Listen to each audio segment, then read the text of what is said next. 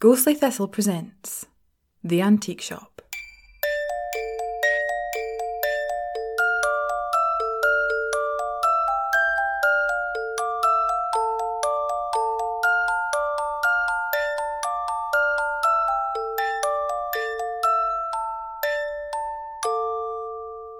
Episode 30 The Reckoning. I. I didn't know how to record this, how to tell this story. Everything's such a mess. And I just keep thinking, what if I'd done something differently? What if I'd just listened? I wouldn't be here and I wouldn't feel like shite. It's a normal day in the shop, like the day before, the week before, the months before. It's a full house. The two roasters and Kronos are playing a game of cards I've never heard of, but there's money riding on whatever it is, or prestige, or pride, or all three. They've been engrossed in this game since I arrived a few hours before. They barely acknowledged me when I got in and have said barely a word to me or anyone else. I entertain myself. No difficult in the shop, and after a few more hours, the bell above the door resounds round the cavern.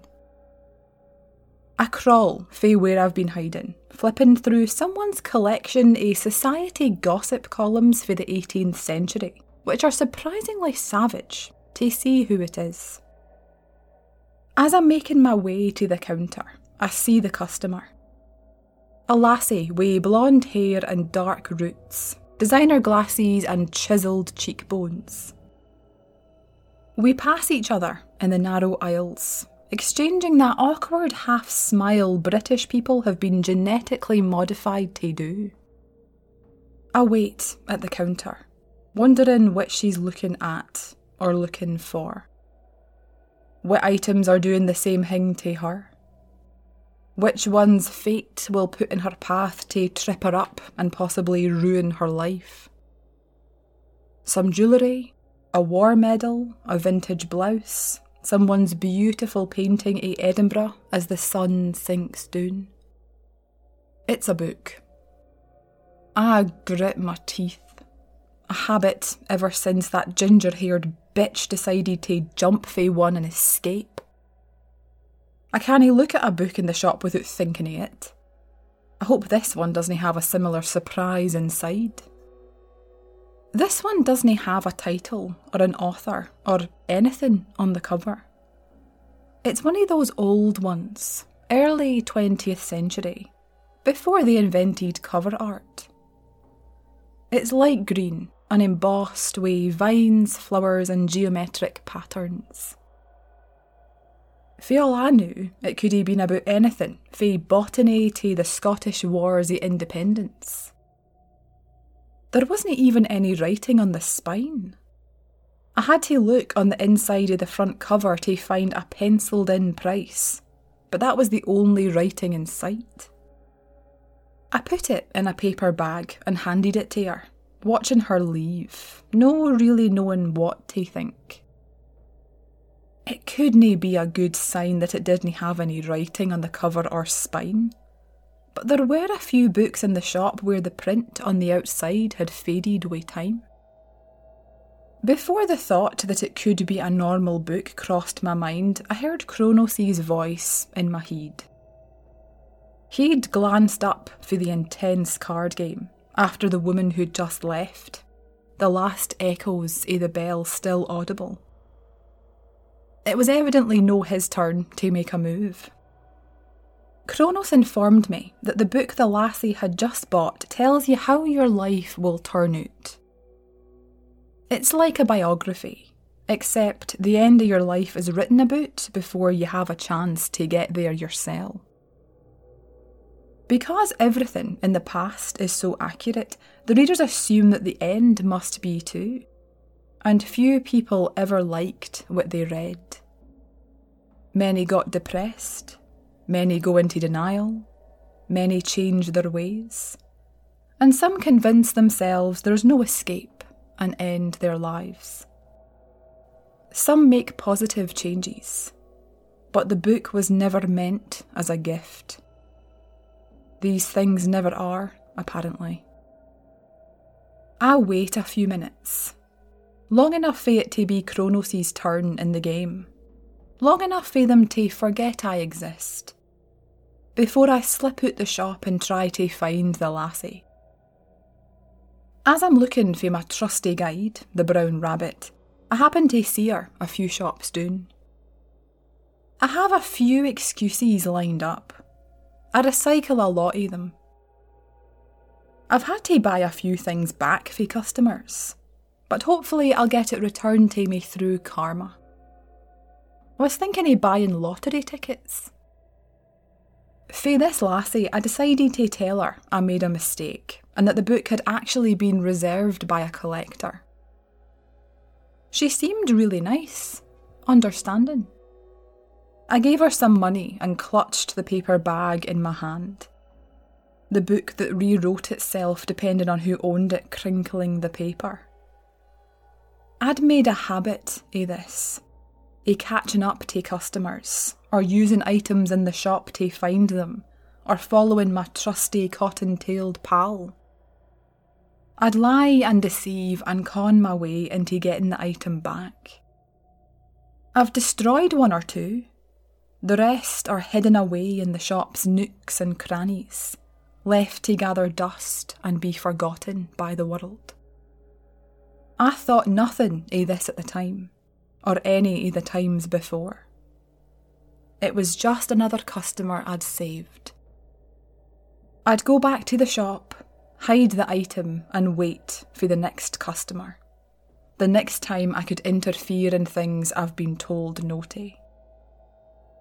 But let's see what happens to these customers, to these people who I save. This lassie never reads the Green Book. She never gets to learn where her life is heading. She never gets to reflect or think. She never gets to be horrified or reminded. She goes on with her day, way nothing changed. Her path going in the same direction as it was when she woke up that morning. And that path will take her, two days later, to her girlfriend's living room. There's a box of tissues on the coffee table, cluttered with magazines, keys, and a few odd pieces of jewellery. Two women are on the sofa, arm's length away. One is the customer, the other is her girlfriend. The customer looks troubled, guilty, but resolved. The other woman has tears streaking down her face, taking her mascara and eyeliner with it. They've broken up. It's for the best. It's just no working anymore they'd be happier with other people. There's no one else. It's just no working. It's time to move on. Call it quits. A few hours and tissues later, the customer leaves for the last time, thinking that she's been mature and that it's gone as well as she could have hoped. She's sad, but she's convinced it's the right thing to do. Her ex, on the other hand, doesn't agree at all, and she doesn't understand. The relationship was going great. They were having fun. They were even talking about moving in together. They were making hypothetical plans that could one day be their future. For the girlfriend, the customer had been the future and knew it was gone. She does what many people do after a breakup. She finds solace at the bottom of a bottle, and then another, until it numbs the shock, until she thinks she's better off single anyway, until she gets angry that she wasted so much time. About how next time she'll find the one. A few days into this bender, after she's made a suitable dent in her bank account buying booze to maintain the numbness, she gets a phone call for her ma. Her cousin's had a heart attack. Despite the doctor's best attempts to save him, he didn't make it. The family's devastated and she needs to come over. No. The shock sobers her up. She needs to be with her family. She wants to see them. Her previous pain is momentarily forgotten. She digs around the mess eh, of takeaway containers and empty bottles of beer and spirits until she finds the fluffy keyring she keeps attached to her car keys. She's fine. She decides she isn't too drunk to drive. She gets in her car and hits someone. She didn't even see him. No, until it was too late. She doesn't want to get out the car. It might have just been her imagination. Except there's a crack on her windscreen. A circle that fans out into veins. The glass has bent under the weight of a body. That body is lying in the road in front of her, limbs at impossible angles. There's a pedestrian who's seen the entire incident their phone's out and they're calling the police. Someone's been run over, they say. Someone needs an ambulance. That someone is Reid. I go into the shop the next day, and Finn is waiting for me, wearing an expression that immediately sends my stomach to the floor. It's no sixth sense, it's a gut feeling something instinctual. Or perhaps it's me picking up something for the dragon heated ring on my finger. He tells me what's happened that Reed's been in an accident and he's at the hospital. I didn't really remember what he says next, if he says anything. I immediately get on the bus, and although I know the journey is only 20 minutes, it may as well have been 20 hours. I eventually arrive, and I have no idea where he is. I've never been in the hospital before. I go to a desk and say his name. Say I'm his sister. Or was it his cousin? I would have said I was his ma if it meant I was told where he was. I get a floor and a room number. I pass doctors, patients, nurses, people who look like death is perched on their shoulder, and I start to feel this awful dread building in my stomach. I fucking hate hospitals. I eventually find his room, a private one. But I didn't go in. No when I see all his family crowding round the bed, a doctor talking to them. I hear, through the gaps in the door, that he'll pull through, that he'd stabilised but still needed observation.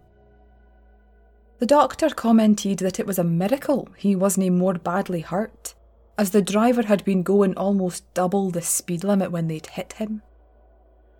I didn't know at the time who the driver had been, but I was relieved to hear Reed was going to be okay. It was easier to be angry than upset at the time. This was the reason why there were speed limits. I bet it was some fucking roaster without a licence trying to prove he had big fucking bollocks by racing down the road. He'd better hope I didn't use some of the things in the shop to end him. By the time I got back to the bus stop, I'd calmed down. I decided not to go in to see Reid. It hadn't seemed right with his family there. I'd visit him later. As the last of my adrenaline ebbed away, the anger gave way to sadness. Seeing Reid like that, bruised and beaten up, so small in a bed that engulfed him, made me realise he was a lot more fragile than I'd assumed. I didn't know why I'd thought that. It's not like foxes are particularly strong. But he wasn't human so shouldn't that make him more powerful? Perhaps that was the reason he'd pulled through when someone like me would probably had died. I couldn't bear to think how close he came to those pearly gates. And just as my eyes were stinging, I noticed something appear at my side. The bus stops in the city have these bars that go along the back wall of the shelter. They're instead a putting in proper seats. You're supposed to lean on it, and I think ooty habit more than comfort people do. I'm no exception. But beside me, perched on this piece of plastic like it was a tree in the woods, was an owl. I squeezed the tears out my eyes and looked again, expecting it to have transformed into one of those scrawny pigeons that are everywhere. But it was still an owl. A mixture of brown, white, and black it perched calmly at my side, no moving, staring straight ahead with its large, glassy, round eyes. I cast my gaze around, looking for someone else at the bus stop, even a passer-by to see this, to confirm that I was no just going mad. It was the voice in my head, no my own, that pulled me from my disbelief. It was the same way Kronos spoke to me. I could hear him like I could hear my own inner voice. But this one was different. This voice was deeper, slicker, had a heaviness to it that I'd never heard from anyone before. No, the comforting kind, and even the deep Scottish burr couldn't expel my growing dread. It told me not to bother looking for someone else, that I was the only one who could see it.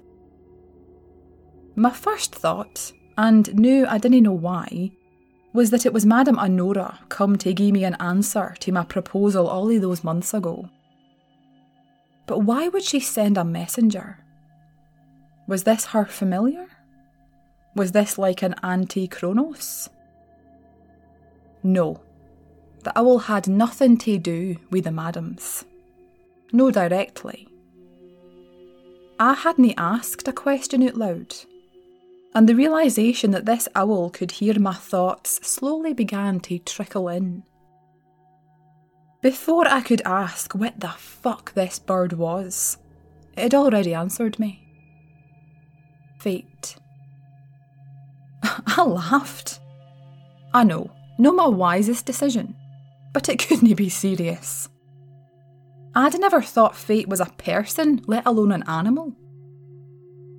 Hearing these thoughts, fate corrected that it wasn't an animal. That was just how I saw it.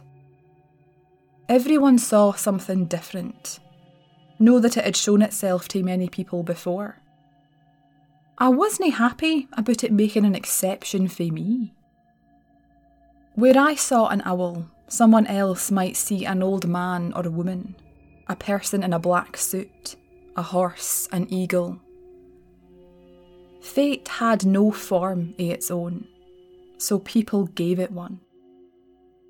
I asked why it was here. I actually asked to I owe the pleasure before I could filter that out. Fate knew what I'd been up to interfering, stealing back things meant for people and hiding them in the shop, altering their fates.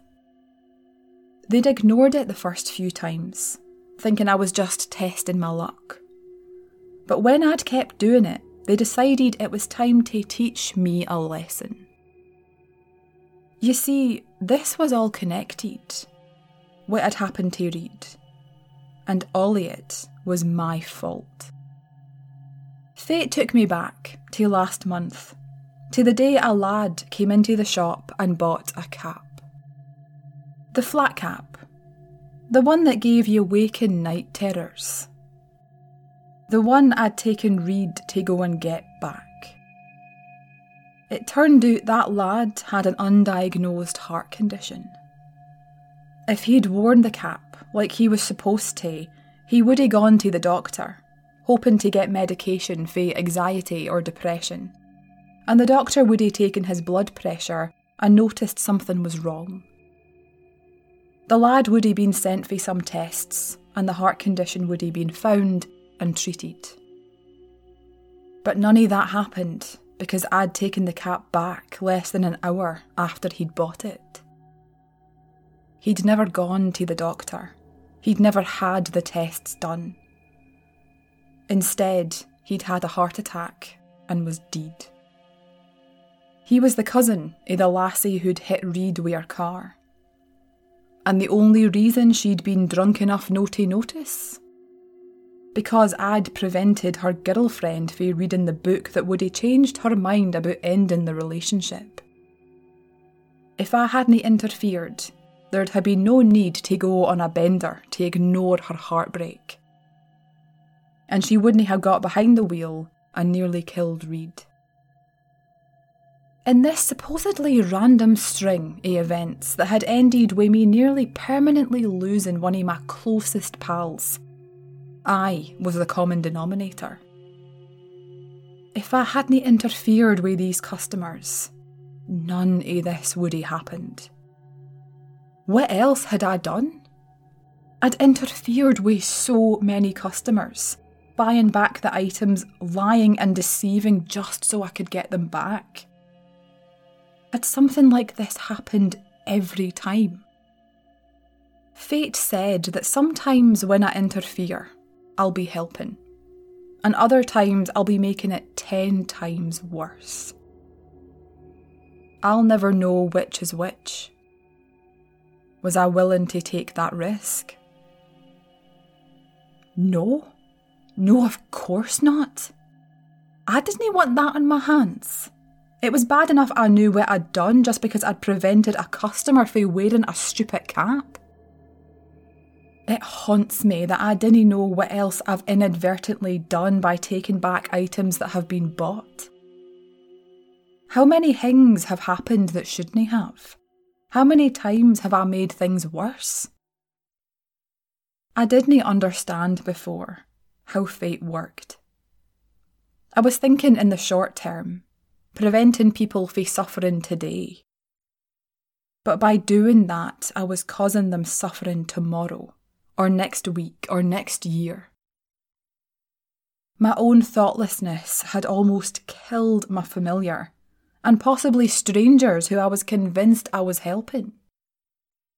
The madam had been right, and I'd been too arrogant to realise, too stupid to understand. You shouldn't interfere with fate. I understand now, and I'll stop. I promise. I'll stop.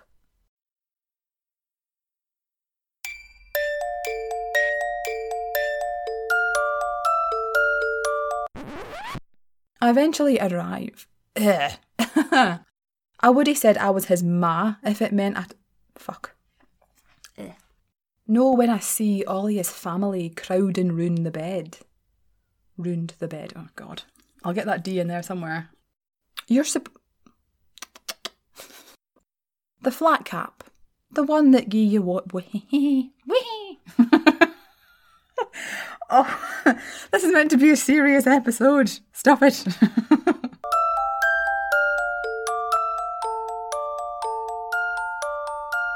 Thank you for listening to episode 30 of The Antique Shop. I better get an Oscar for that for that performance. That was the most emotional I've ever been. Oh, and I'm, I'm wishing I should I should have gone on some kind of acting course, but hey, I tried. I tried, guys. I did. Welcome to Ramble Time. Um, it's probably going to be a long one today, to be honest. So this is obviously episode 30. We're at the end of a, a block or a season or whatever you want to call it. And as I said, either last week or the week or the episode before, I will be taking a few months, at least two months, possibly not longer than that. I don't really want to go. It's not a hiatus. I will be coming back pretty soon. So the reason why I need two months, so I actually did. There's a few notes about this entire block that I will inform you about that I've been waiting months to to tell people about. So, after two years of podcasting, Uh, this was the first kind of season, I suppose, that I actually wrote about 60% of the scripts before I even started releasing the episodes. So I think I had about six out of 10 before I even started releasing them.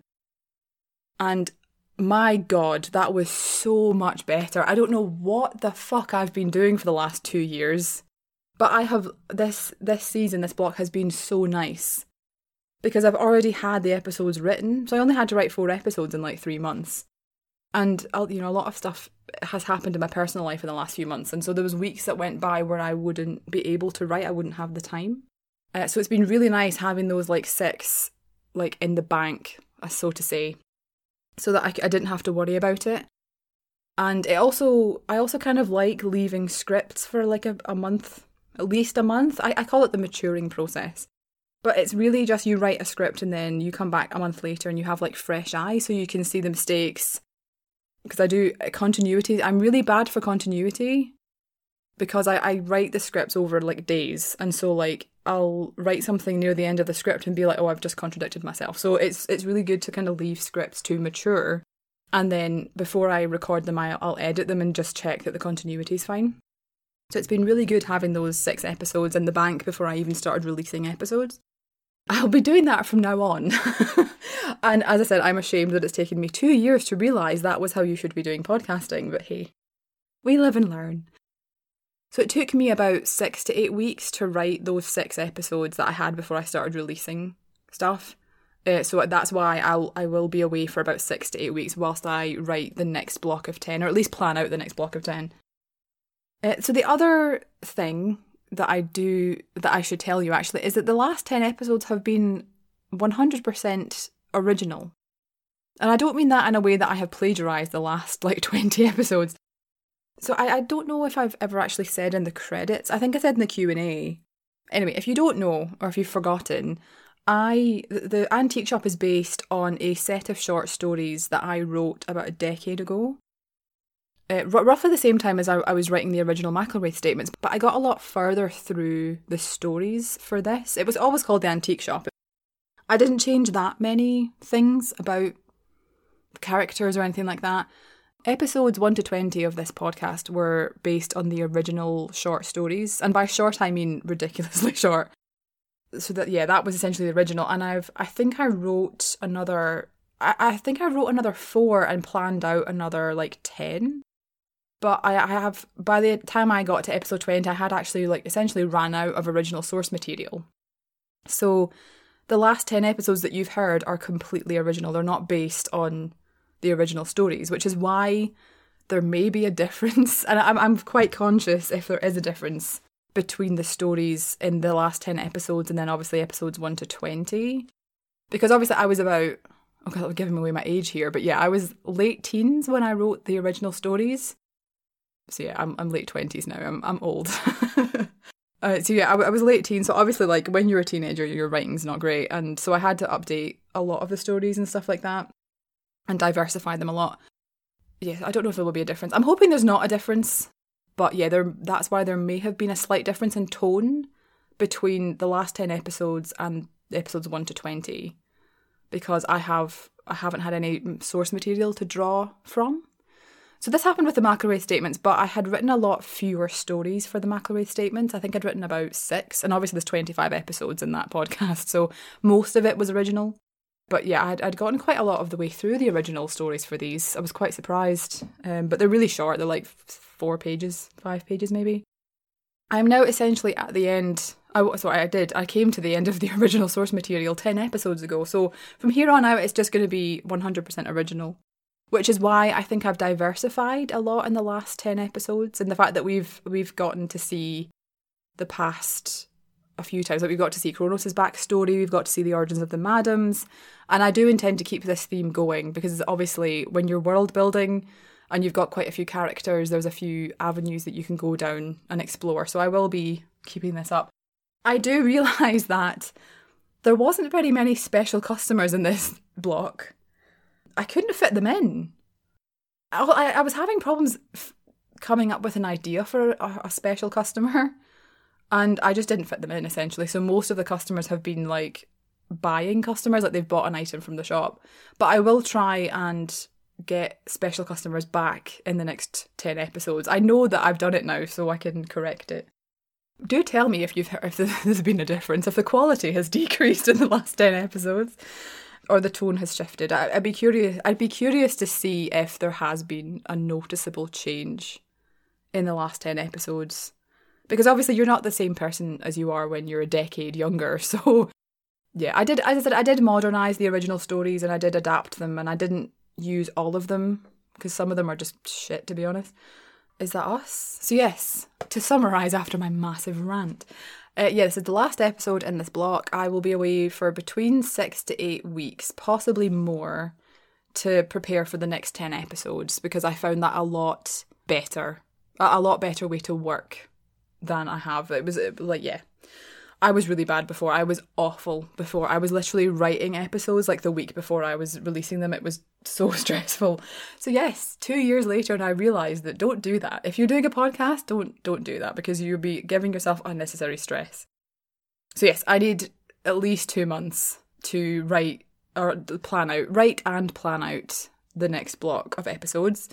So I, I won't be gone for that long. It's not a hiatus. I'm just between seasons at the minute. And yes, if you have noticed a, a, difference in quality or tone between episodes 1 to 20 and 20 to 30, let me know on Reddit. let me know on our Reddit page, the Antique Shop Pod, or you can email me at ghostlythistle at gmail.com, or you can comment or DM me on Facebook and Twitter by searching for Ghostly Thistle. Uh, is that everything? I think that's everything.